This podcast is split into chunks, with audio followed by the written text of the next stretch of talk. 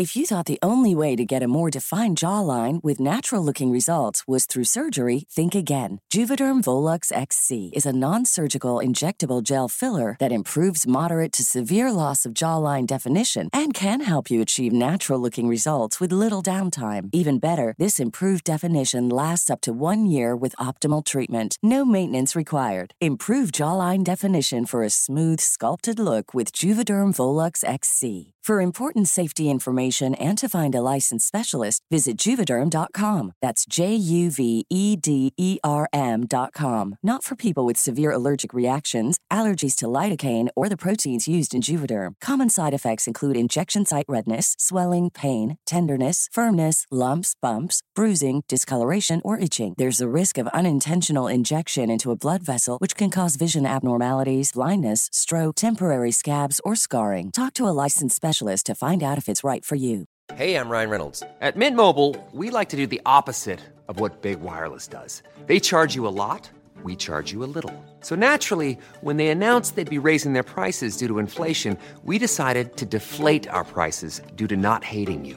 That's right. We're cutting the price of Mint Unlimited from $30 a month to just $15 a month. Give it a try at mintmobile.com slash switch. $45 upfront for three months plus taxes and fees. Promote for new customers for limited time. Unlimited more than 40 gigabytes per month. Slows. Full terms at mintmobile.com. حامی مالی این اپیزود شریف تریپه که اتفاقا موضوع جذاب این اپیزود رو هم به ما پیشنهاد دادن. دیگه تابستون شده و فصل گرما سفر و تعطیلاته. این روزا هم سفر رفتن برای هممون دغدغه شده. اینطوری که کشورهای نزدیک و دور اطراف مثل ترکیه و دبی انقدر برای سفر رفتن گرون شدن که دیگه تقریبا با اروپا یه قیمت برمیاد. از یه طرف هم کشورهایی که ویزا می‌خوان خیلی سخت ویزا میدن یا اصلا نمیدن. حالا برای این مشکلات یه راه حلی پیدا شده. پاسپورت دوم. به این شکل شما اگر شهروندی یک کشور دیگه ای رو داشته باشید که پاسپورتش رتبه بالایی داره راحت و بدون ویزا به اروپا و انگلیس و خیلی کشورهای دیگه می‌تونید سفر کنید. شریف دریپ می‌تونه براتون این مشکل رو با پاسپورت دومینیکا حل کنه. براتون یه پاسپورت دومینیکا می‌گیرن که رتبه 29 جهان رو داره و به جای اینکه یه عالمه پول بدید و برید ترکیه با همون پول می‌تونید راحت برید اروپا رو بگردید.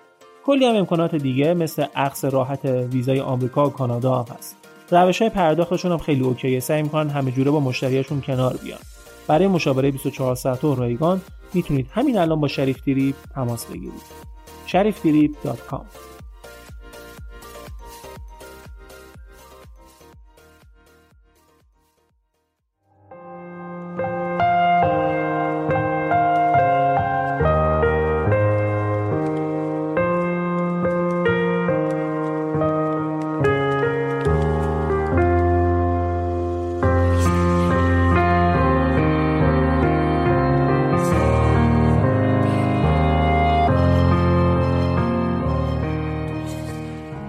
سلام. من ایمان نجادت هستم. میزبان شما در رافکست. این 64 امین اپیزود رافکسته و قسمت دوم و پایانی داستان حسن صبا و هشاشین که در تیر ماه 1402 منتشر میشه. تو هر قسمت از رافکست شما یک داستان واقعی یا ماجرای یک رویداد مهم تاریخی رو میشنوید. ما در رافکست از تاریخ میگیم چون معتقدیم که گذشته چراغ راه آینده است و سعی داریم که کنار همین چراغ رو روشن نگه داریم. تو قسمت قبل ما درباره تاریخچه مذهب اسماعیلیه و روابط سیاسی مذهبی ایران در دوره سلجوقیان و شخصیت حسن صباه و فتح قلعه علمود حسابی صحبت کردیم. و تو این قسمت هم قراره که به طور مفصل در مورد فداییان یا همون هشاشین صحبت کنیم. با کارها و اقداماتشون هم بیشتر آشنا بشیم. پیشنهاد ما اینه که اگر قسمت اول رو نشنیدید حتما اول به اون قسمت گوش بدید و بعد بیاید سراغ این قسمت. چون موضوعات و مطالب کاملا به هم دیگه مرتبطن. اپیزود 64 حسن صباه و هشاشین قسمت آخر.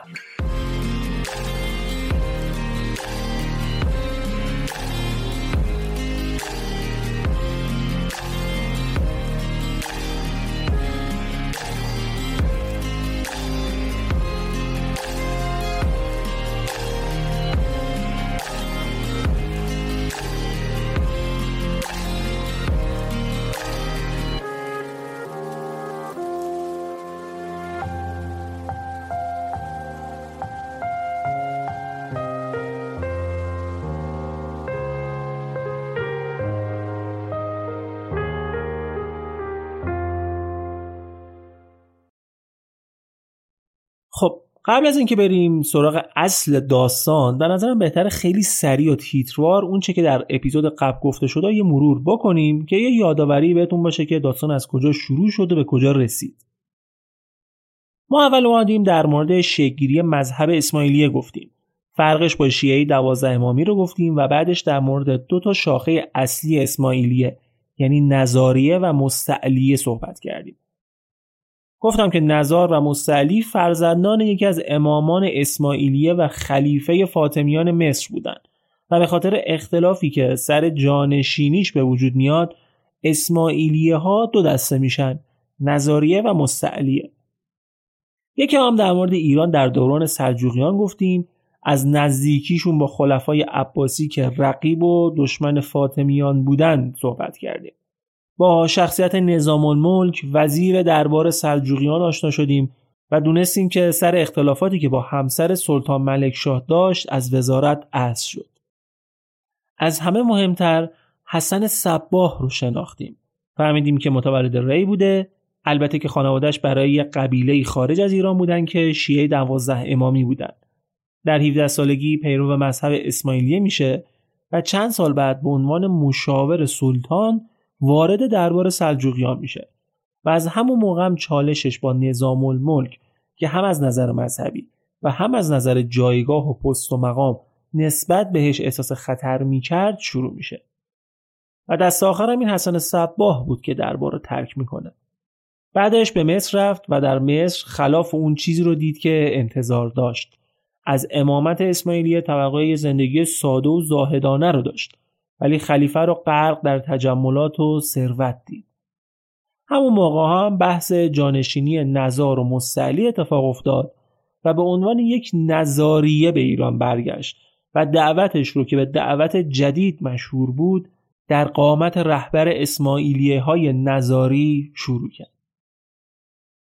حسن صباه علیه سلجوقیان و خلفای عباسی به عنوان حکومتهایی فاسد و ظالم تبلیغ می‌کرد و خودش رو به عنوان قدرت و دولت مشروع معرفی می‌کرد و توی این کارم با کمک دایی های باسواد و با نفوذی که بین مردم داشت خیلی خوب پیش رفت بعدش هم با نیروهایی که تونست دور خودش جمع کنه موفق شد که یه سازمان منسجم رو بسازه که نیاز به یک پایگاه داشتن تا بتونن با سلجوقیان و خلافت عباسی که به نوعی دشمنشون به حساب می مبارزه کنند. و این پایگاه ها قلعه هایی بودند که در قهستان خراسان و علموت قزوین قرار داشتند و گل سرسبد این دژ ها هم دژ علموت بود. حسن صبا با نقشه عجیب و هوشمندانه ای که ریخت تونست در داخل دژ حامیانی پیدا کنه و توسط همین حامیان قلعه رو بدون خونریزی تصرف کنه. در دژ علموت و قلعه های اطرافش هم مستقر شد و سلطان سلجوقی هر چی برای تصرف این قلعه تلاش کرد به در بسته خورد. بریم سراغ ادامه داستان. به نظرم خوبه که اول از همه در مورد اسم هشاشین صحبت کنیم. اصلا بدونیم چرا بهشون میگن هشاشین داستان از چه قراره؟ واسه اینکه بدونیم چرا همچین لقبی بهشون داده شده چند تا دلیل میشه آورد که بعد ببینیم کدوم درست داره یه سری میگن این گروه هشیش مصرف می‌کردن. این یه داستانیه که خیلی بین مردم شایعه و خیلی آمیان است. میگن که این گروه هشیش مصرف می‌کردن و رو همین حساب بهشون می‌گفتن هشاشین. اکثرا هم اروپایی های لقب را بهشون داده بودن و با این استداشون می‌کردن.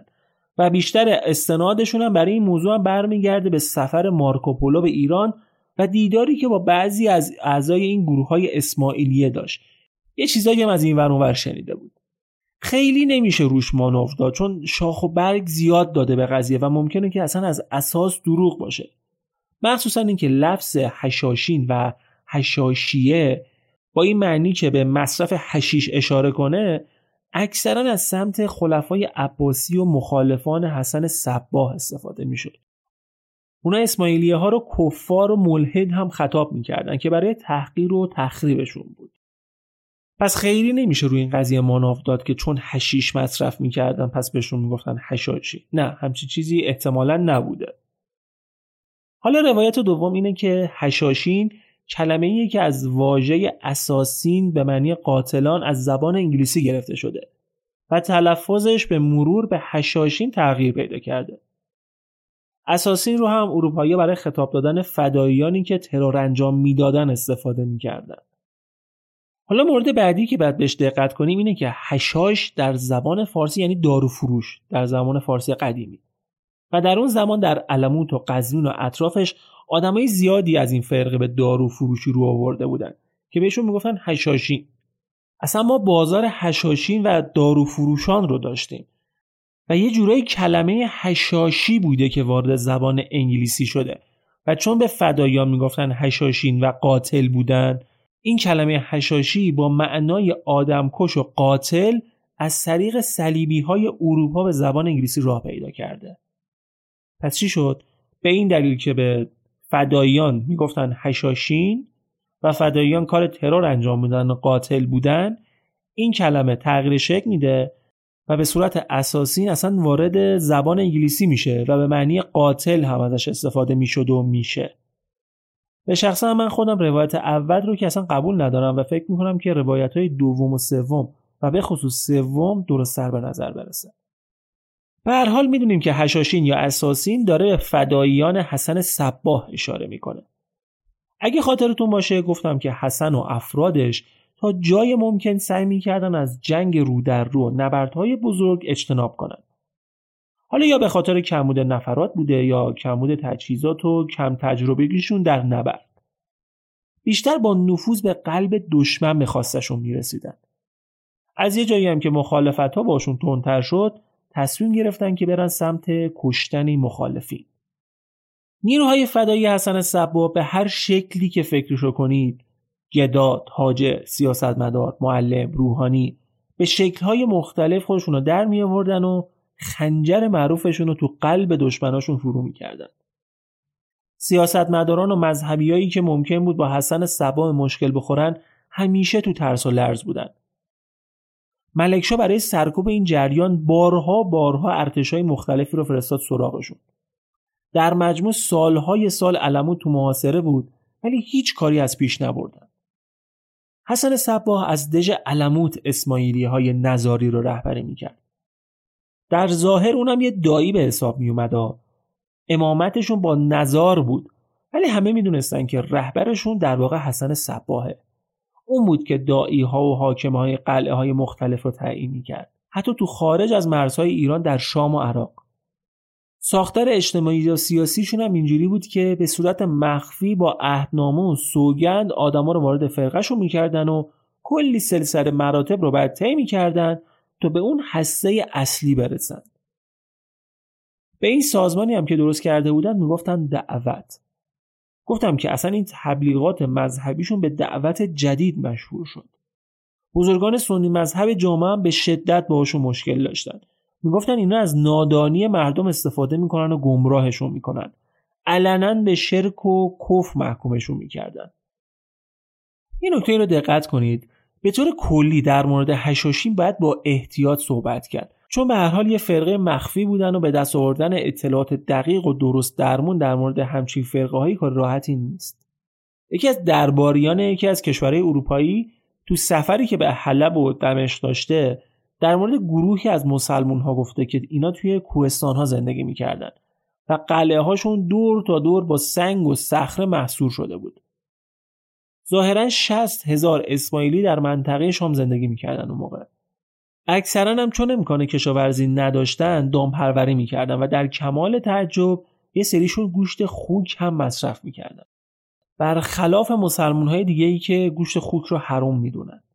اینا چیزایی بوده که این سفیر اروپایی گفته در مورد این مصرف گوشت خوک یا حتی شراب بین این فرقه جلوتر صحبت می‌کنیم ولی یه بخش مهمی که تو سفرنامه این شخص اومده اینه که نوشته ظاهرا رهبران این فرقه یه سری از نیروهاشون رو در واقع فداییانشون رو از بچگی تربیت می‌کنن.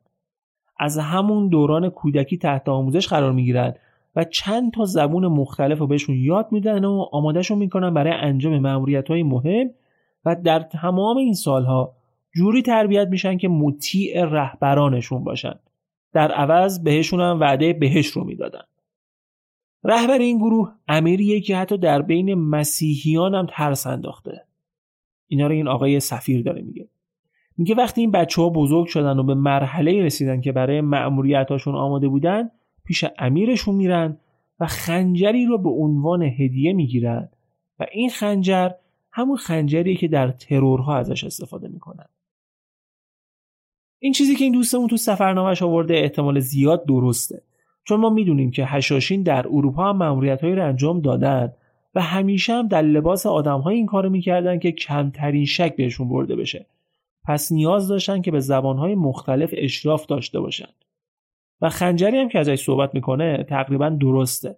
ما تو منابع مختلف داریم که هشاشین از خنجر استفاده می‌کردن. چون پنهون کردنش راحت تره و از سریعتر کار انجام می‌دادن. و این خنجرها معمولا توسط رهبرانشون متبرک می‌شده و مأموریتشون رو یه مأموریت الهی و مهم می‌کرده. کلا برای این ترورها دو چیز نیاز بود. یکی سازمان و تشکیلات منسجم که داشتن و دومی هم یه چیزی یه اعتقادی یه مسلکی که با تکیه به اون این ترورها رو توجیه کنن که اینم مذهب اسماعیلیه نظاری بهشون می‌داد. طبق اسناد تاریخی اولین و شناخته شده ترین و بزرگترین قربانی ترورهای حشاشین کسی نبود جز خاج نظام الملک ولی قبل از اینکه داستان ترور نظام الملک رو براتون تعریف کنم از یه قتل دیگه بگم که گفته میشه اولین قتل اسماعیلیان بوده. قتلی که باعث شد خود اسماعیلیان هم اولین کشتشون رو بدن. ظاهرا اصلا قبل از ماجرهای علمود در یه شهری یه سری از نظریه ها که پنهانی کار دعوت رو انجام می‌دادن سعی می‌کنن یه معزنی رو برای ورود به مذهبشون ترغیب کنن. طرف معزن یه مسجدی تو اصفهان بوده. اما اون آدم این دعوت رو قبول نمی‌کنه. دعوت رو قبول نمی‌کنه و اسماعیلی ها هم از ترس اینکه لو برن و بازداشت بشن می‌زنن طرف رو می‌کشن. وقتی خبر به دربار می‌رسه که همچین اتفاقی افتاده نظام الملک دستور میده که سرگروه اسماعیلی ها رو اعدام کنند و جسدش هم توی شهر بچرخونن و اینجوری میشه که اولین قتل اسماعیلی ها و اولین کشتشون با هم اتفاق میفته. اما ماجرای ترور نظام الملک. حسن صباه و نظاری ها به نظام الملک به چشم دشمن نگاه می‌کردند ولی هنوز تصمیمی برای کشتنش نداشتند. تا اینکه یه روزی شخصی به اسم شرف الدین توسی که از استادان مدارس نظامیه بوده و آدم با کمالاتی هم به حساب می اومده و از همه مهمتر از مبلغان مذهب نظاری بوده بازداشت میشه. تو زندان خیلی بهش فشار میارن که بقیه همکیشانش رو هم توی نیشابور لو بده ولی این کارو نمی‌کنه. هر کاری می‌کنن لام تا کام حرف نمی‌زنه. نظام الملک هم دستور میده جلوی مدرسه دارش می‌زنه. و همین اعدام دیگه کاسه صبر حسن صباه رو لبریز می‌کنه. با عصبانیت دنبال داوطلب برای کشتن نظام الملک میگرده. دو نفرم داوطلب میشن که این کار انجام بدن. یکیشون به اسم ابو طاهر ارانی میشه معمور قتل نظام الملک و یه نفرم میشه مسئول قتل حاکم نیشابور. کسی که حاکم نیشابور رو می‌کشه همونجا هم توسط محافظان حاکم کشته میشه. اما نظام الملک. نظام الملک اون زمان دیگه وزیر دربار نبود. ملکشاه ازش کرده بود. ولی هنوز از نزدیکان سلطان به حساب می اومد قرار بود تو سفری که ملکشاه به بغداد داره نظام الملک هم همراهیش کنه. تو مسیر کاروان ملکشاه در نهاوند اتراق می‌کنه و ابو طاهر ارانی که از مسیر خبر داشته در شهر صحنه با لباس یه درویش به بهونه اینکه یک شکوایی آورده به نظام الملک نزدیک میشه و خیلی قافلگیرانه خنجر در میره و توی سینه و گردن خاج نظام فرو می‌کنه. و اینجوری میشه که نظام الملک بزرگترین دشمن حسن صباه و اسماعیلیه ها بنیانگذار مدارس نظامیه از حامیان عمر خیام فرد قدرت طلب و خودرأی دربار سرجوقی با همه خوبی ها و بدی هاش در 74 سالگی کشته میشه. ابو تاهر هم در دم همونجا به قتل می‌رسه. میگم وقتی خبر کشته شدن نظام الملک به حسن صباه رسید فریاد زد قتل این شیطان آغاز سعادت است.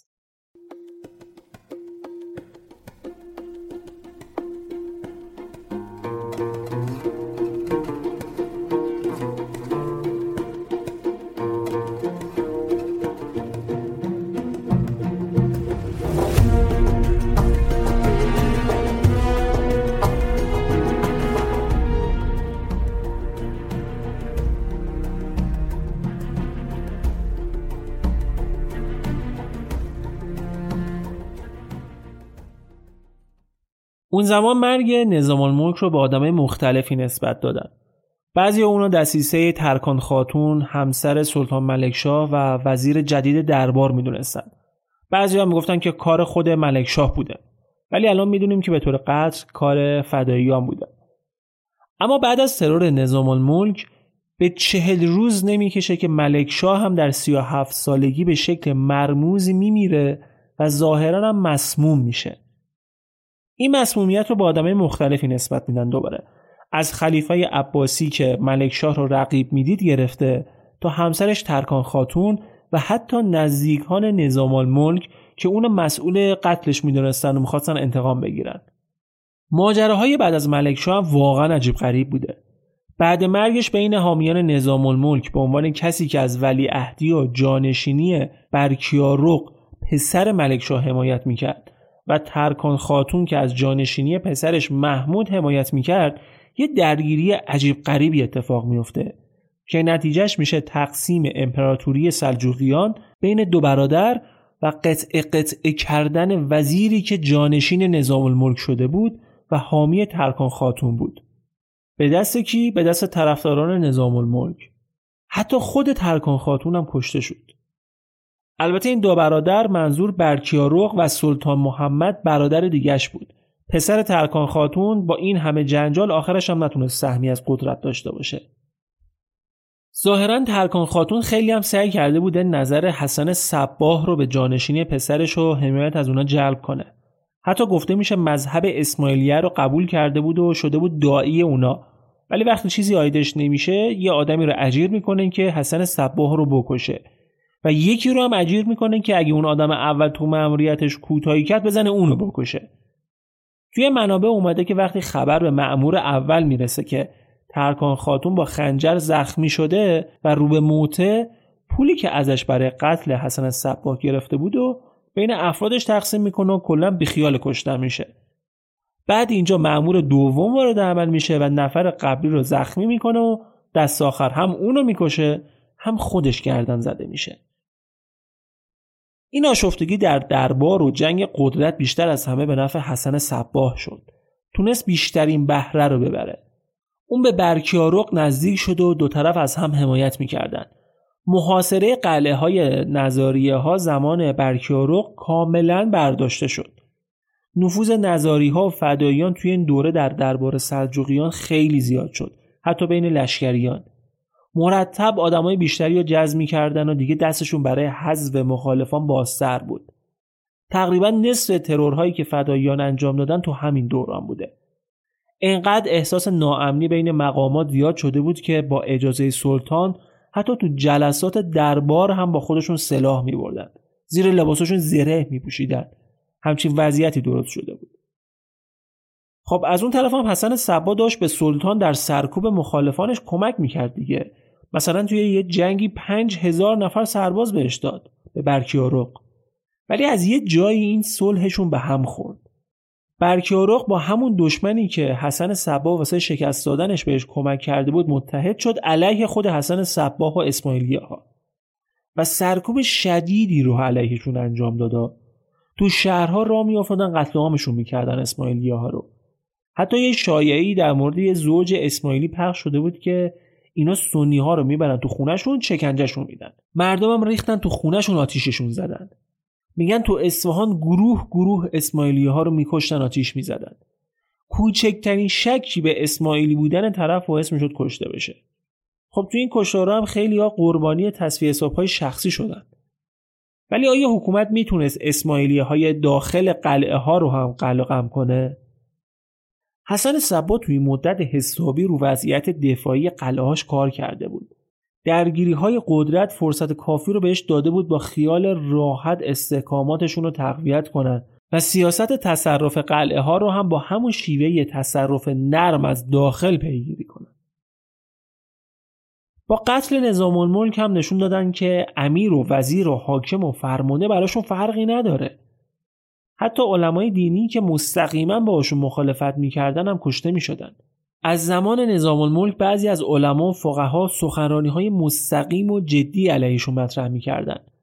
مثلا یه جایی یکیشون گفته بود کشتن این کافران ملحد از آب باران حلال تره کشتن هر یه نفرشون از کشتن پنجاه رومی کافر اولویتش بالاتره. باید زمین رو از وجود نجستشون پاک کرد. حتی دوستی و هم صحبتی و ازدواج باهاشون حرام در حرام اندر حرامه. یه همچین نطقای طوفانی علیشون انجام می‌دادن و اونا هم برای مقابله کردن دست به ترور می‌زدن. و صلحی که بین حسن صباه و برکیاروغ بود اینجوری از هم پاشید. خلاصه که وضعیت به همین منوال گذشت و فداییان مخالفینشون رو ترور می‌کردن و حکومت هم اینا رو میکشت. حتی بعد از برگ برکیاروغ در 25 سالگی به خاطر مریضی این سرکوب بدتر هم شد برادرش محمد که جانشین شده بود با کمک پسر نظام الملک که دنبال انتقام خون پدرش بود سرکوب رو شدیدتر کردند. بارها و بارها لشکرهای مختلفی و فرستادن دژهای اسماعیلی ها رو به خصوص علموت رو تسخیر کنند. علموت سقوط نکرد ولی تونستن دو تا دژ مهم دیگر رو بگیرن.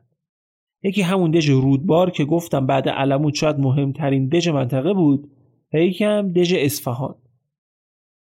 ماجرای تصرف این دژ اصفهان اینقدر عجیبه ها اینقدر عجیبه که نگم براتون داستان از این قراره که سلطان محمد میاد فرماندهش با یه لشکر بزرگ میفرسته پای دژو برای یه مدت طولانی محاصرهشون می‌کنن تو دوران محاصره احمد عطاش حاکم قلعه می‌تونه یه سری از افراد قلعه رو از کوه و کمن بفرسته قلعه های اطراف. بعد میاد واسه سرگرم کردن لشکر سلطان یه بحث فقهی را میندازه. که آره تنها فرق ما با شما سنی ها سر مسئله امامته. اصلا بیاید مناظره کنیم و این حرفا. اتفاقا با فقهای سنی یه مدتی هم با مناظره میگذرونن ولی در نهایت به نتیجه نمی‌رسن طبیعتا. بعدش فرمانده سلجوقی میاد یه حرکت عجیب می‌زنه لعنتی. میاد یه کبوتر می‌زنه زیر بغلش میره جلوی قلعه وای میسته یه دستشو می‌ذاره رو دیوار قلعه و جلوی همه با صدای بلند داد می‌زنه که اگر تسلیم بشید همه رو آزاد می‌کنم که برن علموت پیش حسن صبا. و سوگند می‌خورم که تا جان در این بدن هست به عهدم وفادار باشم. دیگه کسی خبر نداشت که منظور از جان و بدن جان و بدن اون کبوتره. خلاصه وقتی عطاش تسلیم میشه این آقا میاد چیکار می‌کنه؟ کبوتره رو می‌کشه و سوگندش رو باطل می‌کنه و همه رو مسیر می‌کنه. احمد عطاش رو اول تو شهر میچرخونن و مذهبی های مخالفشون هم حسابی از خجالتش در میان بعد دارش می‌زنن جسدش رو تیربارون می‌کنن پوستش رو می‌کنن و سر خودش و پسرش رو میفرستن بغداد برای خلیفه عباسی. If you're looking for plump lips that last, you need to know about Juvederm lip fillers. With Juvederm Volbella XC and Juvederm Ultra XC, your lip look, whether it's subtle or bold, can last up to one full year with optimal treatment and no additional maintenance. Find a licensed specialist and see if it's right for you at Juvederm.com today. That's J U V E D E R M.com. Add fullness to lips in adults over 21 with Juvederm Volbella XC or Juvederm Ultra XC. Do not use if you have severe allergies or a history of severe allergic reactions, or if you're allergic to lidocaine or the proteins used in Juvederm. Tell your doctor if you have a history of scarring or taking medicines that decrease the body's immune response or that can prolong bleeding. Common side effects include injection site redness, swelling, pain, tenderness, firmness, lumps, bumps, bruising, discoloration, or itching. As with all fillers, there's a rare risk of unintentional injection into a blood vessel, which can cause vision abnormalities, blindness, stroke, temporary scabs, or scarring. For full important safety information, visit juvederm.com. Ryan Reynolds here from Mint Mobile. With the price of just about everything going up during inflation, we thought we'd bring our prices down. So to help us, we brought in a reverse auctioneer, which is apparently a thing. Mint Mobile unlimited premium wireless. Ready to get 30, 30, bit to get 30, bit to get 20, 20, 20, bit to get 20, 20, bit to get 15, 15, 15, 15 just 15 bucks a month. So, Give it a try at mintmobile.com slash switch. $45 upfront for three months plus taxes and fees. Promo rate for new customers for limited time. Unlimited more than 40 gigabytes per month. Slows. Full terms at mintmobile.com. همسرش هم بعد این اتفاقات خودکشی میکنه ظاهرا از بالای قلعه خودش رو پرت می‌کنه پایین. از اون طرف هم در تلافی این حرکت به دستور حسن صباه قاضی اصفهان و نیشابور و قضات و بزرگان چند تا شهر دیگه هم که از مخالفان سرسخت اسماعیلیه ها بودن ترور میشن. حالا بعد از مرگ سلطان محمد پسرش جانشینش شد. ولی چون سن کمی داشت اموش عملا همه کاره بود. در پس پرده سلطان اصلی اموه به حساب می اومد سلطان سنجر. سلطان سنجر می‌دونست که ادامه دشمنی با حسن صبا هیچ سودی براش نداره. حسن هم می‌دونست که بالاخره باید با حکومت سلجوقی به یه صلحی برسه اینجوری نمیشه. ولی سنجر خیلی گاماس گاماس پیش می‌رفت خیلی آساسه می‌رفت جلو. بارها فرستاده های علموت رو برای پیشنهاد صلح پس زد. تا اینکه یه شاهکار دیگه ای از فداییان سر می‌زنه که انقدر ماجرای باحالیه که بعضی میگن شاید اصلا افسانه باشه. یه شب سلطان سنجر مست و گیج میره تو رخت خواب و صبح که پا میشه می‌بینه که یه خنجر فرو کردن کنار تختش. صداشو در نمیاره ولی. به هیچ کی چیزی نمیگه تا اینکه فرداشه فرستاده ای از حسن صباه میره پیشش و این پیغامو بهش میده که اگر سلطان با اراده و درست درمونی نبودی الان این خنجر تو سینت فرو رفته بود. حالا این سری میگن این پیغام رو روی کاغذ کنار خنجر گذاشته بوده که خیلی توی اصل قضیه فرقی نداره. سنجر بعد این ماجرا فهمید دیگه چاره جز صلح نداره. بهتر تمرکزش فقط رو مستحکم کردن جایگاه خودش به عنوان سلطان باشه تا یه جنگ فرسایشی و نتیجه خلاصه پیمان صلح بسته میشه و واسه اینکه علما و بزرگان سنی رو هم راضی کنن سه تا شرط برای حشاشین می‌ذارن. یک هیچ قلعه جدیدی نه ساخته بشه نه تصرف. دو نباید برای تهیه اسلحه اقدام کنند و سه دیگه نباید کسی رو به مذهب اسماعیلی دعوت کنند شروطی که اصلا هم انجامش ندادن ولی ظاهر رو حفظ کردن که پیمان به هم نخوره. سنجر به عنوان آخرین پادشاه سلجوق یکی از قدرتمندترین سلطانهای سلجوقیه به حساب میاد هم واقعا با اراده بود هم علکی خودش رو درگیر جنگ با حسن صباه نکرد. حتی صلح رو بعد از مرگ حسن صباه هم با جانشینش حفظ کرد. زیاد به پرپاشون نپیچید. حسن صبا و پیروانش فقط در داخل ایران نبود که درگیر بودن. خارج ایران هم حسابی واسه خودشون مشغولیت درست کرده بودن و حسابی. مثلا توی مصر. بعد به قدرت رسیدن مستعلی اونو موفق شدن وزیر خلافت رو که یکی از مخالفان سرسخت نظاری ها بود ترور کنن. انقدر براشون موفقیت بزرگی بود که حسن صبا هفت شبانه روز در علمود جشن گرفت. بعد از اونم وزیر جدید تهدید به قتل شده بود. گفته میشه که حاکم یکی از شهرهای مصر در کنار وزیر جدید دربار یه سری پیغام های تهدیدآمیز گرفتن. حالا در مقابل برای پیشگیری از خطر اومدن یه سری حرکت هایی زدن که خوراک فیلم های جاسوسی واقعا. فعالیت های فداییان رو از لحظه خروجشون از علمود تحت نظر می گرفتن. دستور دادن بدون بررسی دقیق و بدون اینکه بفهمن طرف کی از کجا اومده هدفش چیه هیچ کس تو شهر راه ندن. اومدن خونه به خونه آمار گرفتن که آمار دقیق ساکنان شهر رو درارن تو همین آمار گرفتن ها چند تا از فداییانی رو که از حسن سبا پول گرفته بودن رو پیدا کردن حتی فهمیدن استاد و معلم بچه های خلیفه هم از اسماعیلیه های وفادار به حسن سبا بوده اینقدر نفوذ کرده بودند. تقریبا تمام برنامه های حسن برای ترور این دو نفر خونسا شد.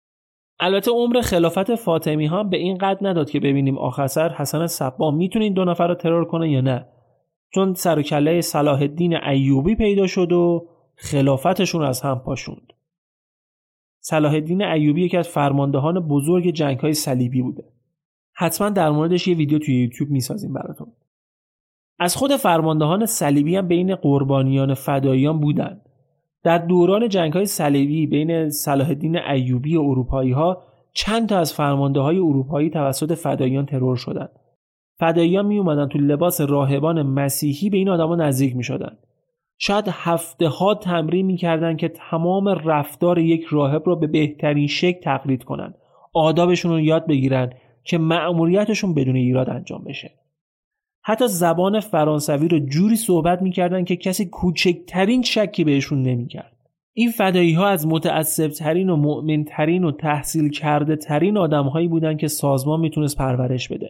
از اونجایی که هدفاشو معمولا افراد عالی رتبه حکومتی و فرماندهان بودن و همیشه کلی محافظ دورشون بود با علم بر اینکه کشته شدنشون قطعیه بازم واسه این مأموریت ها داوطلب می‌شدن و پیش قدم می‌شدن. ترورهای فداییان یه دوره 170 ساله طول کشید. محدود به دوران حسن صباه نبود اصلا. اکثر قربانیانشون کسایی بودن که به شکل جدی براشون مشکل ساز بودن. قبل از اونا هم این آدم ها به خاطر قدرت بوده. ولی این ترورها برای فدایان انگار یه جور مراسم و آین به حساب میومد یه سری داستانا در موردشون ساختن که واقعا نمیشه تاییدش کرد. بیشتر به نظر می‌رسه که مخالفینشون برای تخریبشون این داستانا رو درست کرده باشن. مثلا میگن قبل از ترور حسن صبا بهشون هشیش می‌داد مصرف کنن. بعد که می‌رفتن تو عالم هپرود میبردشون تو باغ بوستانای علموت بهشون می‌گفت ببینید اینجا بهشته. اگه کارتون رو درست انجام بدید بعد از مرگ وارد اینجا میشید. در باغ سبز بهشون نشون می‌داده. ولی قطعا این قتلها و این ترورها خیلی براشون مقدستر از یه آدم کشی ساده بوده. نفوذشون بین آدمای بزرگ و شناخته شده زیاد بود. تا بیخ گوش طرف می‌رفتن. امام محمد غزالی یکی از کسایی بود که خیلی شناخته شده بوده خیلی برو بیا داشته کلی شاگرد داشته. تو سخرانیاش کلی آدم پا منبرش میشستن. این آدم به خاطر حرفاش داشت به ارتداد متهم می‌شد. نظاری ها وقتی از قضیه با خبر شدن بهش گفتن پاشو بیا پیش ما هم در امانی هم بهت احترام می‌زنیم می‌تونی یکی از بزرگای مذهب ما بشی. ولی قبول نکرد. از اون طرف هم اومد واسه اینکه اتهام ارتداد از رو خودش برداره شروع کرد لعن و نفرین اسماعیلیه ها فدایی ها هم گفتن اه اینجوریه باشه. یه روز یه آدمی میره پیشش بهش میگه که من می‌خوام از شما یاد بگیرم کنار دستتون باشم شاگردتون باشم. اونم میگه باشه. طرف هفت ماه شاگردیشو کرد. هفت ماه. یه روز که امام محمد تنها بود خنجر کشید نشست رو سینش از فدایی ها بود. گفت فلان فلان شده واسه چی میشینی صبح تا شب بعد ما رو میگی؟ چرا ما رو هی لعن و نفرین می‌کنی؟ تمامش کنیم بازی ها رو. اونم از ترس توبه نسوح می‌کنه. توبه نسوح یعنی یه توبه که با کفاره هم نمی‌شد کستش طرفم بهش میگه نه تس بابا مولای من اجازه نداده بکشمت وگه نه الان زنده نبودی. الان هم تو را بیشتر نداری. یا پا میشی میای یکی از قلعه های ما حاکم قلعه میشی و ما هم مریدت میشیم. یا دیگه حق نداری کوچکترین صحبتی در مورد اسماعیلیه ها بکنی. اونم قبول می‌کنه که دیگه لام تا کام در موردشون حرف نزنه. اینجوری نزدیک می‌شدن به آدما. حتی وزیر سلطان سنجر رو هم کشتن. سلطانی که باهاش تو صلح بودن. حاکم آذربایجان یکی دیگه از قربانیاشون بود. موقع ترورش یه فدایی میره یه خنجر بهش می‌زنه ولی فقط می‌تونه زخمیش کنه. حاکمه می‌زنه میکشتش. بلا فاصله یه فدایی دیگه بهش حمله می‌کنه. اونم می‌زنه می‌کشه. دوباره بعدش نفر سوم حمله می‌کنه. اون دیگه می‌تونه ضربه اصلی به حاکم بزنه. یعنی تا نمیکشتن تو ماموریتاشون تا نمیکشتن ول نمی‌کردن طرفو. یهو می‌دیدی واسه یه ماموریت ده نفر آدم فرستادن که اگه نفر اول نتونست دومی بتونه دومی نتونست سومی بتونه. در مدت 35 سال اقامت حسن صباه در علمود طبق چیزی که البته در کتاب جامع التواریخ اومده 48 نفر کشته شدن که از این تعداد 15 نفرشون روحانی و قاضی بودن 12 نفر نظامی و 5 نفر هم وزیر که سه تاشون نظام الملک و دو تا پسرش بودن و یه نفر هم یه آدم مرتد بوده. یکی بوده که از علمود فرار کرده بوده قزوین و اونجا گرفته بودن کشته بودنش. یه جمله بین اسماعیلیه ها بود که می‌گفت یه جنگاور پیاده کافیه تا پادشاهی با صد هزار لشکر رو به وحشت بندازه. گاهی وقتا هم پیش میومد که مسئولیت قتلهای مهمی رو به عهده می‌گرفتن که واقعا کار اونا نبوده. با این هدف که رعب و وحشت بیشتری درست کنن. شبیه کاری که داعش هم می‌کرد.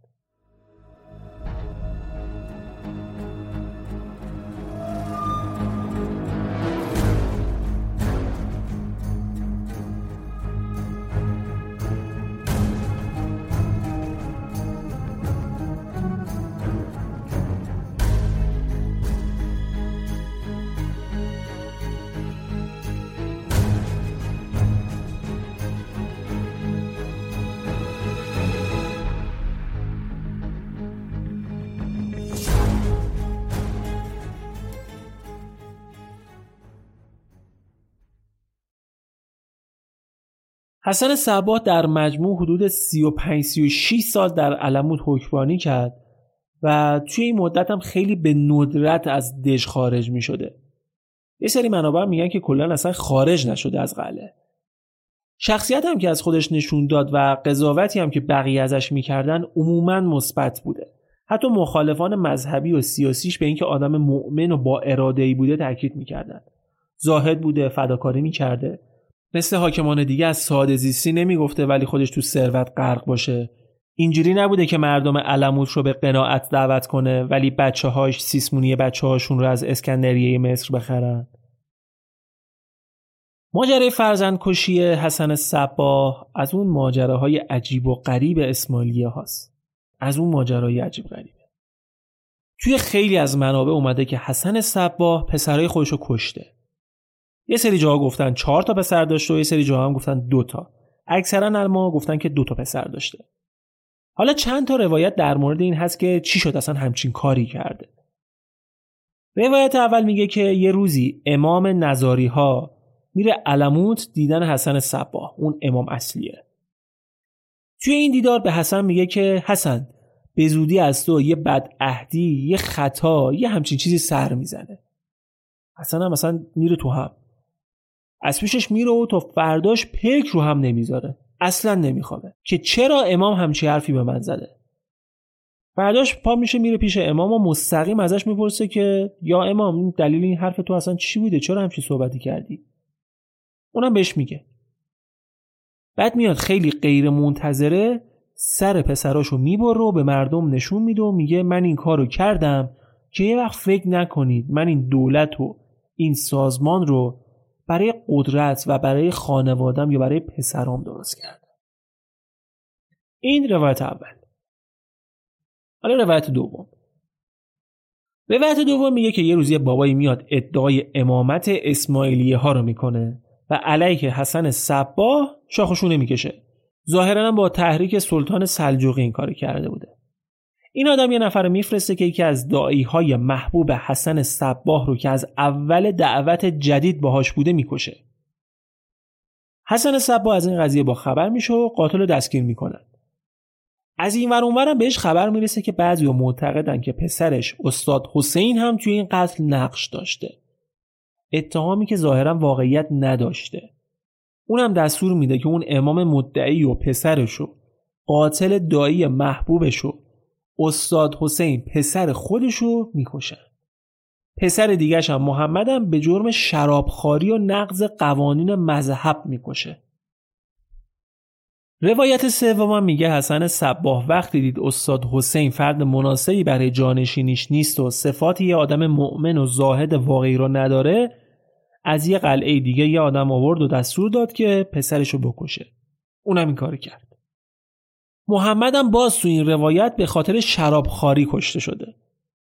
به حال چیزی که از اینه که اکثر منابع اتفاق نظر دارن که حسن صبا پسر خودشو کشته.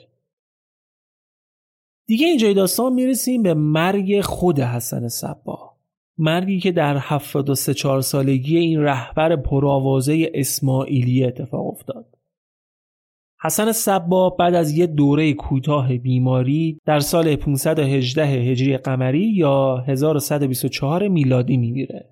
قبل از مرگش هم جانشینش رو هم انتخاب می‌کنه. ولی نه از خانواده خودش.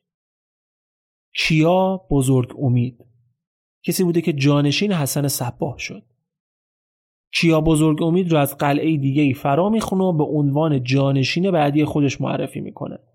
سه نفر از بزرگان سازمان رو هم کنارش می‌ذاره و در واقع یه شورای چهار نفره رو به رهبری بزرگ امید برای رهبری نظاریه ها تعیین می‌کنه. در دوران بزرگ امید هشاشین بازم با چالش های درگیر بودن. مثلا سلطان سنجر بعد از هفت سال صلح و شکست و به علمود لشکر کشید. بدون اینکه البته نظاری ها هیچ بهونه ای دستش داده باشند. این لشکرکشی هم مثل اکثر لشکرکشی های سلطان های سلجوقی نتیجه ای نداشت. اتفاقا این سری به ضررشون هم تموم شد حسابی. چون فداییان سازمان به تلافی این کار وزیر دربار رو که عامل اصلی تحریک این حمله بود ترور کردند. کلا دستگاه ترور هشاشین در دوران بزرگ امید گسترده تر شد. تعداد ترورها کمتر شده ولی هدفها گسترده تر از مرزهایی بود که تا اون موقع توش ترور انجام می‌دادن دو تا خلیفه عباسی و یه خلیفه مصری رو ترور کردند. اون وسط مسطا هم واسه دستگرمی حاکم مراغه رو ترور کردن مفتی قزوین رو کشتن تو اصفهان و تبریز چند نفر رو کشتن یه آدمی هم توی گیلان بود که اونم ادعای امامت می‌کرد. بزرگ امید بهش نامه نوشت که دست از این کارت برد و بچه جون بشین سر ما تو بخور. اونم اما تو جواب نامه نوشت که گفتار کردار شماها سراسر کفره و حاضرم برای اثباتش باهاتون مذاکره کنم. اونم که مذاکره این حرفا اصلا شوخی بود. بزرگ امید یه سپاه فرستاد سراغش و خودش و افرادش رو نشوندن سر جاشون. بعدش هم به جرم ادعای دروغ امامت زنده زنده تو آتیش سوزوندنش. ماجرای کشتن این دوتا خلیفه عباسی هم جالبه. اونا پدر و پسر بودن. پدره رو کی کشتن؟ وقتی که بین سلطان سلجوقی و خلیفه عباسی کدورت پیش اومده بود. یه جنگی بینشون اتفاق افتاد.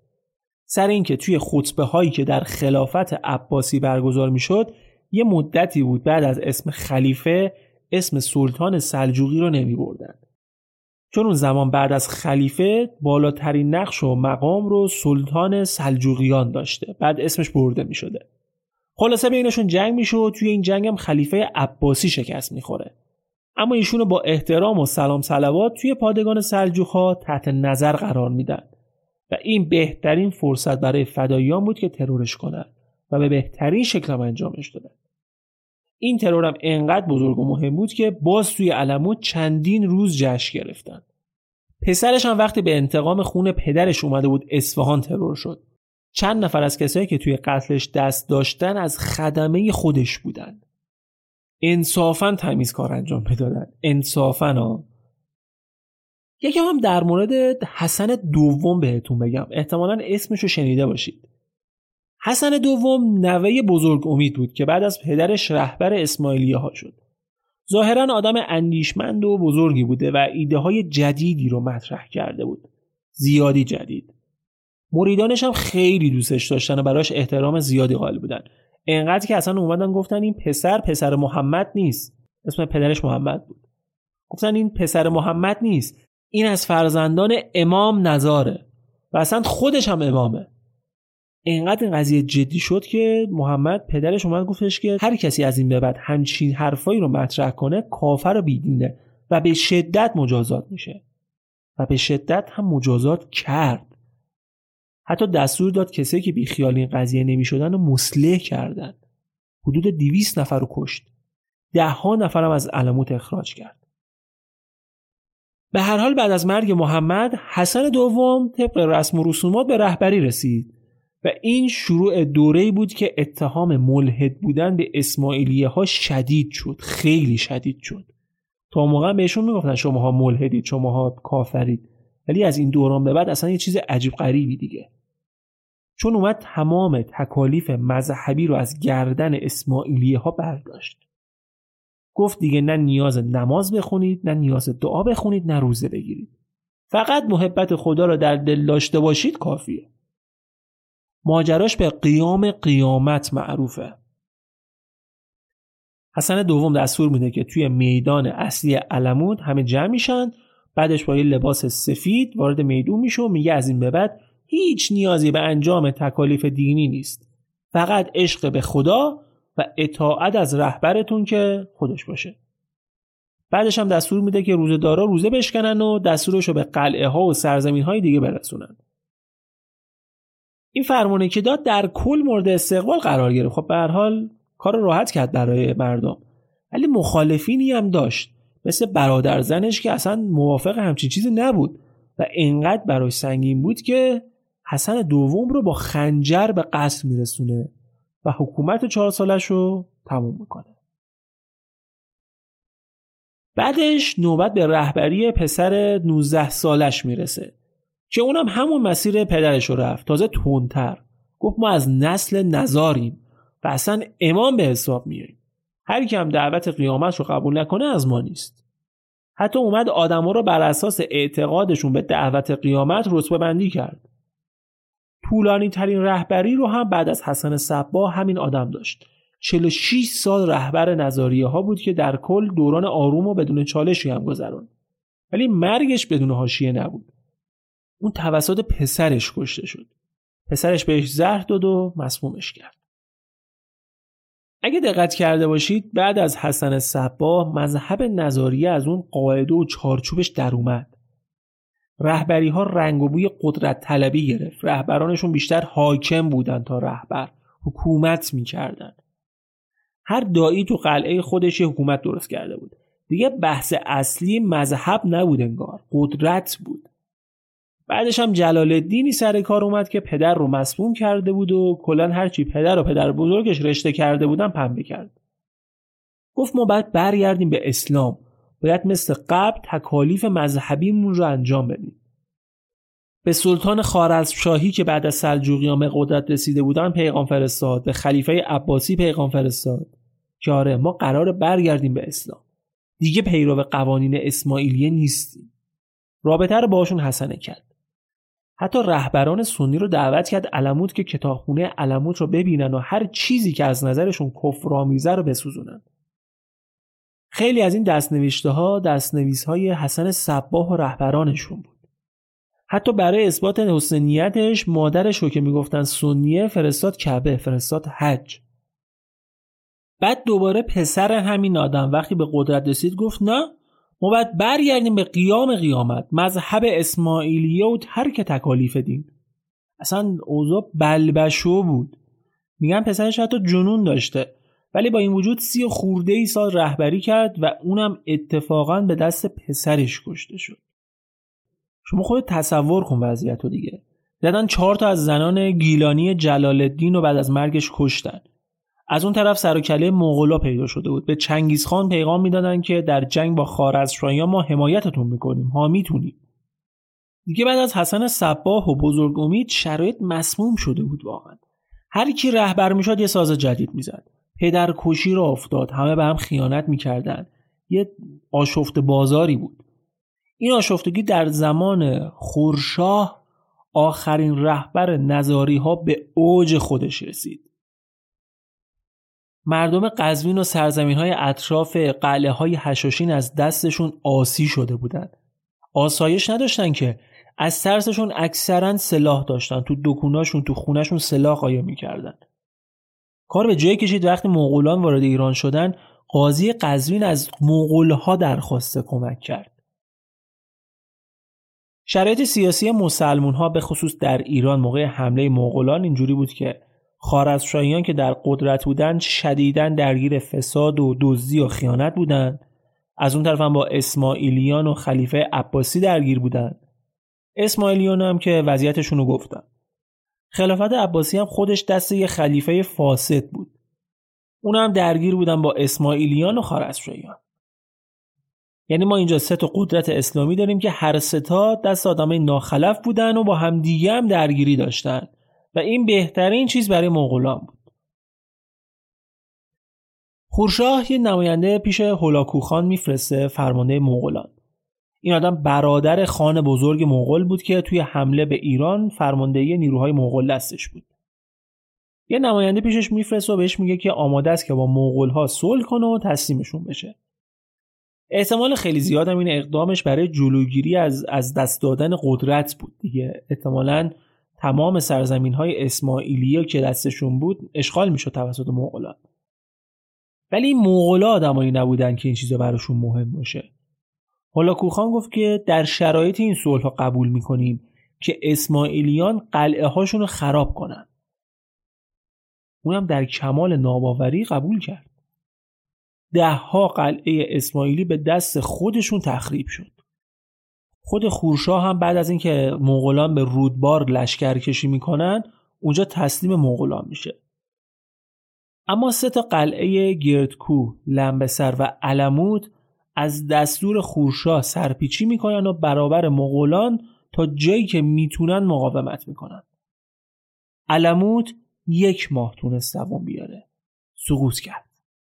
بعد چند ماه لمبسر و آخرین قلعه ای هم که از بین رفت گردکوه بود. اما اوضاع اونجوری که خورشاه فکر می‌کرد پیش نرفت. مغول ها خانواده های اسماعیلی و خدم و حشمشون رو در قزوین قتل عام کردن. خورشا از هولاکو خان خواست که اجازه بده مغولستان بره تا با منگو خان خان بزرگ مغولان دیدار داشته باشه. یعنی برادر هولاکو خان. اونم این درخواستش رو قبول کرد و راهی مغولستانش کرد ولی ظاهرا جناب منگو خان زیاد علاقه به دیدن خورشاه نداشت و دستور داد تو همون مسیر اونو تمام اعضای کاروانش و هر کسی که همراهشون بود رو قتل عام کرد. و اینجوری شد که عملا حکومت اسماعیلیان رهبران علموت به پایان رسید. مغولان حتی قلعه با شکوه علموت رو به همراه قبرستونی که در نزدیکیش بود و محل دفن بزرگان اسماعیلیه مثل حسن صباه و بزرگ امید بود تخریب کردند و دیگه چیزی از دوران زمامداری نظاری ها باقی نذاشتن.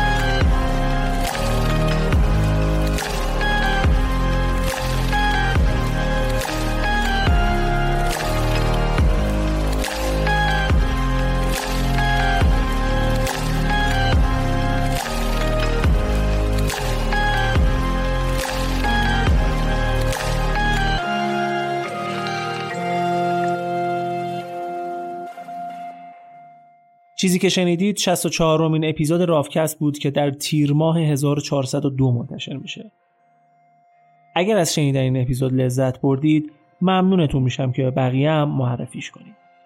رافکست رو شما می‌تونید از تمام اپلیکیشن های پادکست مثل Google Podcast و Apple Podcast و از سایت رافکست rafcast.ir بشنوید و دانلود کنید. شبکه های اجتماعی ما هم فراموش نکنید.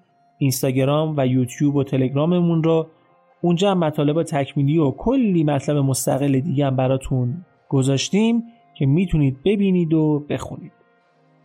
ممنون از شما و ممنون از اسپانسر این اپیزود شریف تریب دمتون گرم.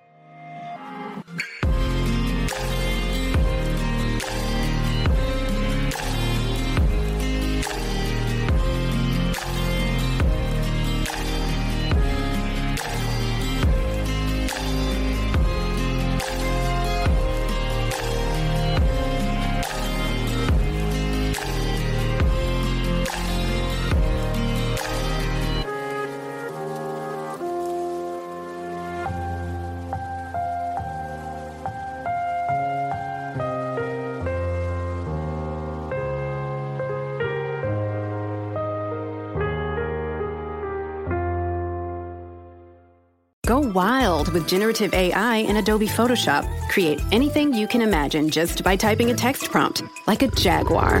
No, a jaguar on a spaceship. Yes, this changes everything. Try it now at Photoshop.com.